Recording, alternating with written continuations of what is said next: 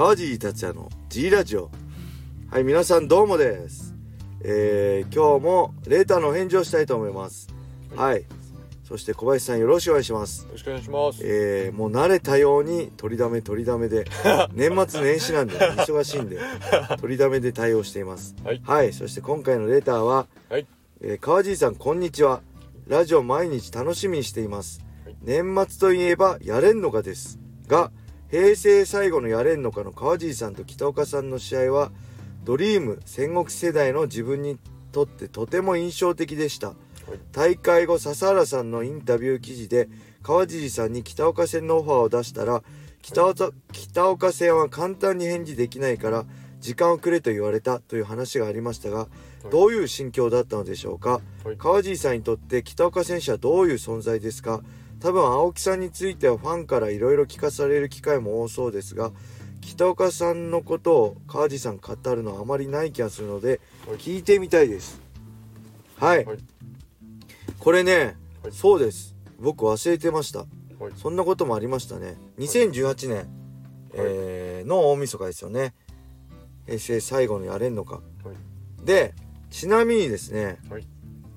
そう。最初これ北岡戦の方は来たわけじゃないんですよ最初どこかのねアメリカの海外の選手はい。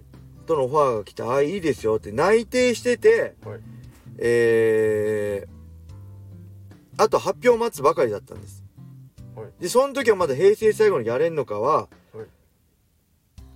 発表されてなかったんです僕も知らなかっただからその、はい天心那須川あ 天心那須川じゃねえ天心那須川って逆にしただけでも天心メイウェザはいー。の前座としてはい。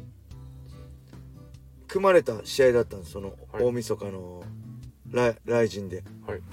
なんでその中で急に明日発表だよっていうは確か発表前日ぐらいにはい。電話かかってきて実はあの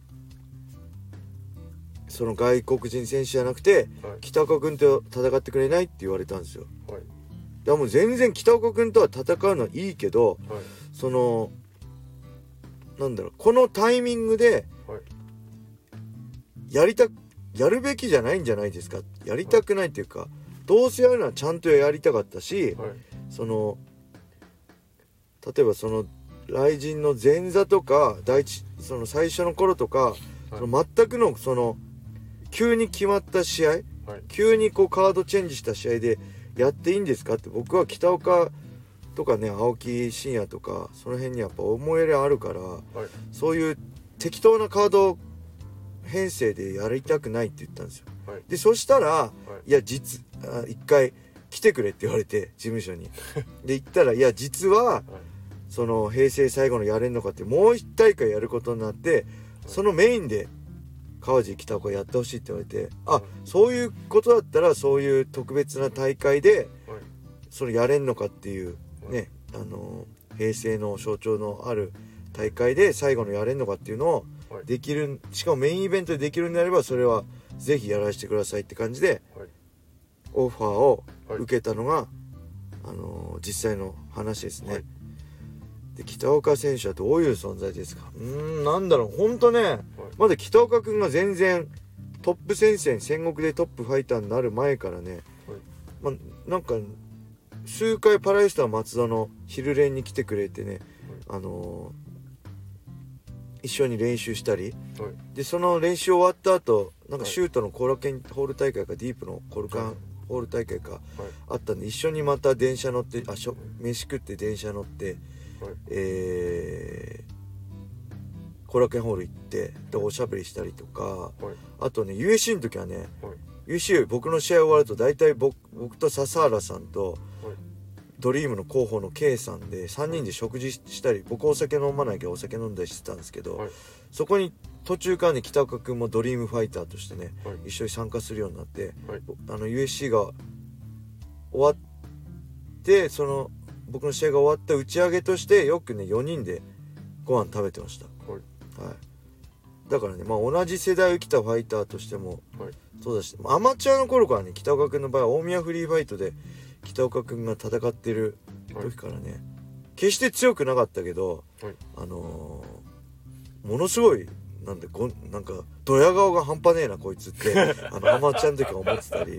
でそのパレストラ松戸でやってた時も、はいまだね全然トップじゃなかったんですよ、はい。今日話しててものすごい北岡君の考え方って今い僕はまだまだだけどいつかこれを続けていければトップに行ける自信があるっていうようなことをうん。言ってたのかな。でその話してる内容これがこうだから僕はこうなんですっていう内容もすごいね根拠があるっていうか理にかなっているというかい。うかそれでねあこの人すごいな絶対強くなるなってはい。思ったのを覚えてます。でその後はい。のね活躍は皆さん戦国とかドリームとかね、はい。ディープとかライジンで知ってると思うんで、はい。あれですけどなんでね意外とね昔からなんですよね。北岡君がまだ新人とまで言わないけどパンクラスはい。でやってた頃かな。パンクラスをしに所属して戦ってた頃からのはい。ものすごいねでかいバッグ持ってものすごい横浜の方から松戸で稽古来るから こいつすげえなとも思ったしはい。バッグでかいんですよ。そのバッグ何入ってるんだろうっていうぐらい超でかいバッグで来るんですよ。へー。はい。その後も何回かね、はい。まあ何回かっていうか結構なディディープ道場でも練習したりねはい。あの USC の時もはい。あのー松戸き来てくれたりはい。大沢さんのジムハーツではい。もしたかな練習。意外とあと、うん、いろんなところで練習もねお世話になってる、まあ、僕にとっては大好きなファイターですね。はい。はい。あともうこっからは もう完全に言い訳になるんでこれ。北川君に聞かれたらねはい。うるせえって言われるんで内緒だよ。あのこの北岡戦の時はねあのね完全に言い訳ですよこれ。負け惜しみですよ。12月の頭にね流行り目になっちゃったんですよ。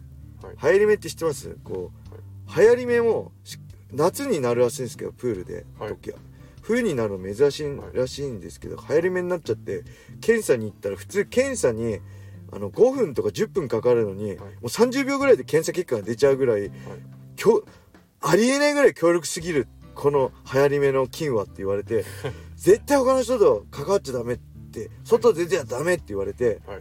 えっと思ってもう練習できないじゃんって。言ってそこからもう JB スポーツも松田も全部行くのやめてはい。でスパーリングも全部やめてはい。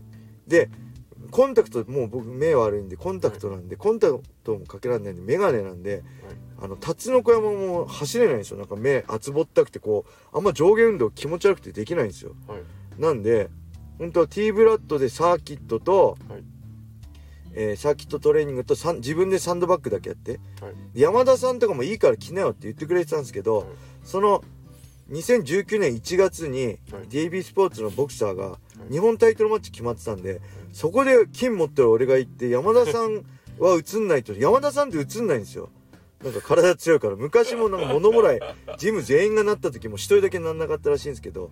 それで他の選手がその人がチャンス潰しちゃったりとか嫌だから行くのやめてはいでそうやってで T ブラッドでやって終わったら全部消毒してみたいな感じで試合前1週間ぐらいまでだから34週間ぐらいそうやって、はい。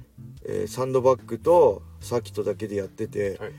でそれでもままだ許可が取れなくて「いやまだダメですまだダメです」毎週言ってんですけど、でもうゴーにやした岩瀬さんが「もう移ってもいいから練習しよう」って言われてはい。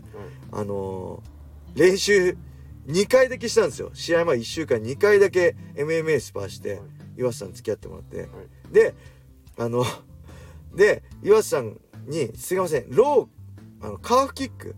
僕オーソドックスで岩北岡君サウスポーなんでインローに蹴るカーフキック。これ今人に聞くとインローにカーフ蹴っても意味ないらしいんですけど 僕その時知らないんで思いっきりインローを蹴るカーフキックのミットミットをやってもらった。らそこで思いっきり右の内側靭帯怪我して歩けなくなって。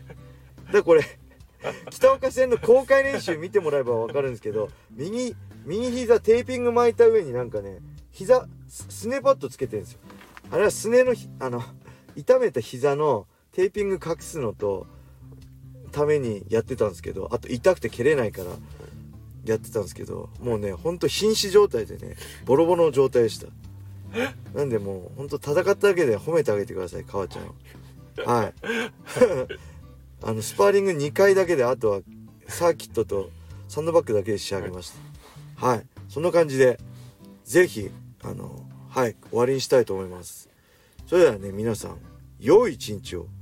まったね